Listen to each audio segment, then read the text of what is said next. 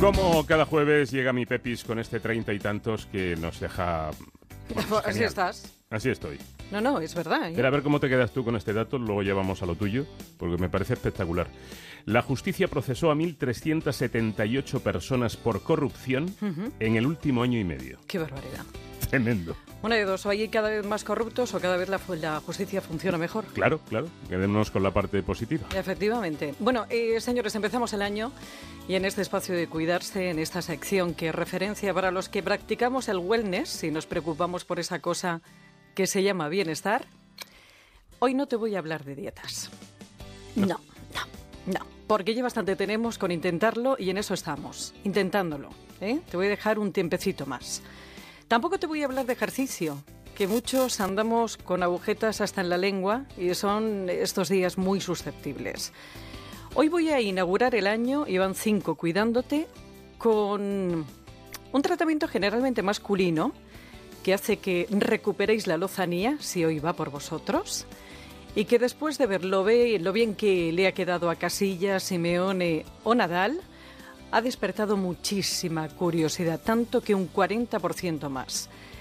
Te estoy hablando del trasplante o autotrasplante capilar. Estoy calvo, lo sabes muy bien. Estoy calvo y me pregunto qué fue. Me lo dejaré largo de atrás y los lados. Estoy acabado, lo sé. Estoy calvo, lo veo venir. Estoy calvo y lo tendré que asumir. Hace ya más de un año, aunque tú no lo veas, yo sé. Bueno, pues para empezar por el principio, qué duda cabe que el pelo es esa cosa que cuando eres joven te sobra y cuando eres mayor, caramba, cómo te falta, sobre todo en la cabeza. La alopecia puede ser genética, puede ser fibrosante, puede ser difusa, puede ser inmune. eh, hay muchas alopecias, pero el 92% son alo- alopecias androgenéticas, que quiere decir que están en función de las la testosterona de los hombres y que además tienen una historia genética. Por eso en las mujeres a partir de la menopausia también se cae el pelo. Entonces, ¿por qué se cae? Pues porque ah, una, un producto de, de desarrollo de la testosterona, que es la 5-hidroxitestosterona, acumula demasiada grasa en el folículo y entonces ocluye el folículo y se muere. Esta que has escuchado es la voz del cirujano y médico estético Javier Mato Ansorena, que es una de las manos más autorizadas para hablar del tema porque es uno de los pioneros. 20 años lleva haciéndolos. Y es una institución porque durante tres años fue director del primer máster de trasplante capilar del mundo de la Universidad de Alcalá. Si echamos la vista atrás, recordarás que antiguamente eso de los trasplantes capilares cantaban por soleares porque parecía que les ponían el pelo de la Nancy. Mira, esto empezó al principio con unos eh, pelos sintéticos que se infectaban todos. O sea, era un desastre, hacían una foliculitis y al final quedaba un resultado feísimo. Luego lo que se hacían eran grafts, que eran como unos eh, injertos de piel y pelo, pero que quedaban como de muñecas, porque se trasplantaban demasiadas unidades foliculares todas juntas con la piel. Ahora, lo que, ¿qué es lo que se hace? Pues ahora lo que se hace es se trasplanta solo una unidad folicular. Por eso ahora todos los implantes capilares no se ve para nada que lo has hecho y además lo que tiene que entender la gente es que el pelo que se trasplanta nunca se cae. Y no lo hace porque es pelo de la parte de la nuca y por razones que se desconocen es genéticamente muy, pero que muy fuerte. Fíjate que hasta los calvos tienen ahí pelo. La viabilidad del autotransplante depende de la densidad del pelo de esa zona. Tienes que tener muchísima densidad para que realmente se quede. Pero todo el mundo en principio puede ser donante, a no ser que tengas una infección o un problema grave que, que, que, contraindique la cirugía o una coagulopatía, pero eso es rarísimo. De diagnosticar que, que, es una alopecia androgenética, le explicas, le tomas fotos.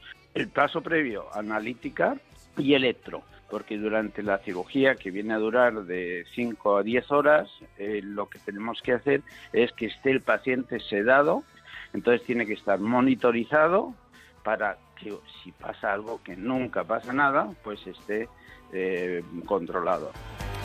El día antes deberás lavarte el cabello con un champú especial para desinfectar tanto el pelo como el cuero cabelludo. Y no deberás tomar anticoagulantes como aspirina e ibuprofeno los días previos para ayudar a la coagulación. No hay contraindicaciones, es leve la intervención, pero eso sí, muy larga.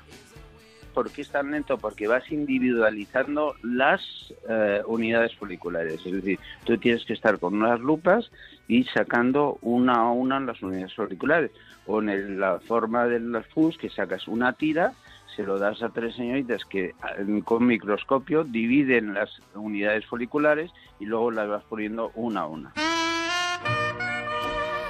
Bueno, que lo que viene siendo un trabajo de chinos para el cirujano que requiere un alto nivel de preparación y pericia, pero sobre todo una alta dosis de paciencia. En cuanto a eso de que si para la intervención tendrás que raparte, pues depende. En el FUS se tienen que rapar.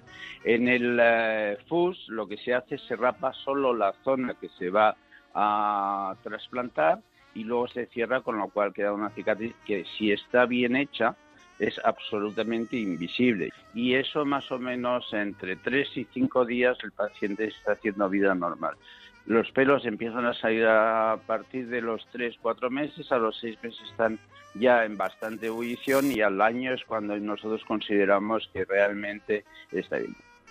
No necesita vendaje posterior, se puede llevar la cabeza al aire y se recomienda aplicar frío para bajar un poquito la inflamación. No es necesario tampoco hacerlo en un hospital, basta con una unidad de cirugía menor ambulatoria, pero claro, con los permisos legales de sanidad. Todo esto está en función de lo que le afecta a la persona. O sea, si a ti te preocupa el, el pelo, opérate. En España tenemos una medicina mm, de seguridad social fantástica y una medicina eh, y cirugía plástica excelente, pero de las mejores del mundo y con gente muy bien formada. En el implante capilar puede empezar desde 2.000 euros hasta 12.000 euros cuando se hacen dos sesiones de FUE y eh, quieres poner más de 2.000 unidades foliculares. Con la técnica FUS puedes poner más o menos 3.500 en 5 horas, tiene un precio menor.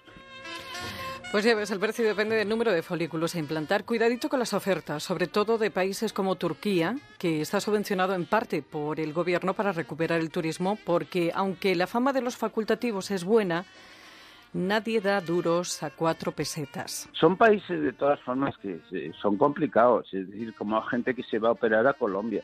Si es que lo que te estás ahorrando en la cirugía te lo estás gastando en el viaje y si luego tienes una complicación, como me ha venido a mí una señora que se ha puesto prótesis de mama en, en, en Colombia con necrosis de los dos pezones, ¿y qué haces?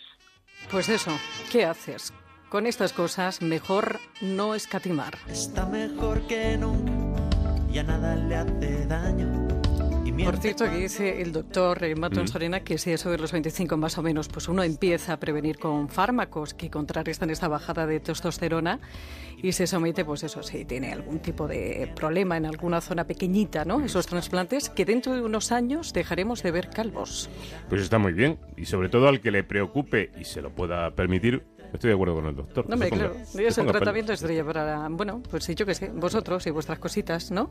Hombre, a mí no me mira y yo tengo un pelazo. Tú tienes unas. En, fin. Eh, tienes un Twitter que es arroba treinta y tantos eh, onda uno. ¿Lo has entendido? Treinta y tantos onda acabado en C y un uno. Para cualquier sugerencia o consulta, un correo electrónico que es treinta y tantos arroba onda cero punto es para volver a escucharlo o recuperar algunos anteriores en onda es barra treinta y tantos y tienes también más información en el blog treinta y tantos que a su vez encuentras en Celebrities de Antena 3 Televisión. Está mejor que no, ya nada le hace daño y miente cuando dice que tiene treinta y tantos. Madrid en la onda. El 20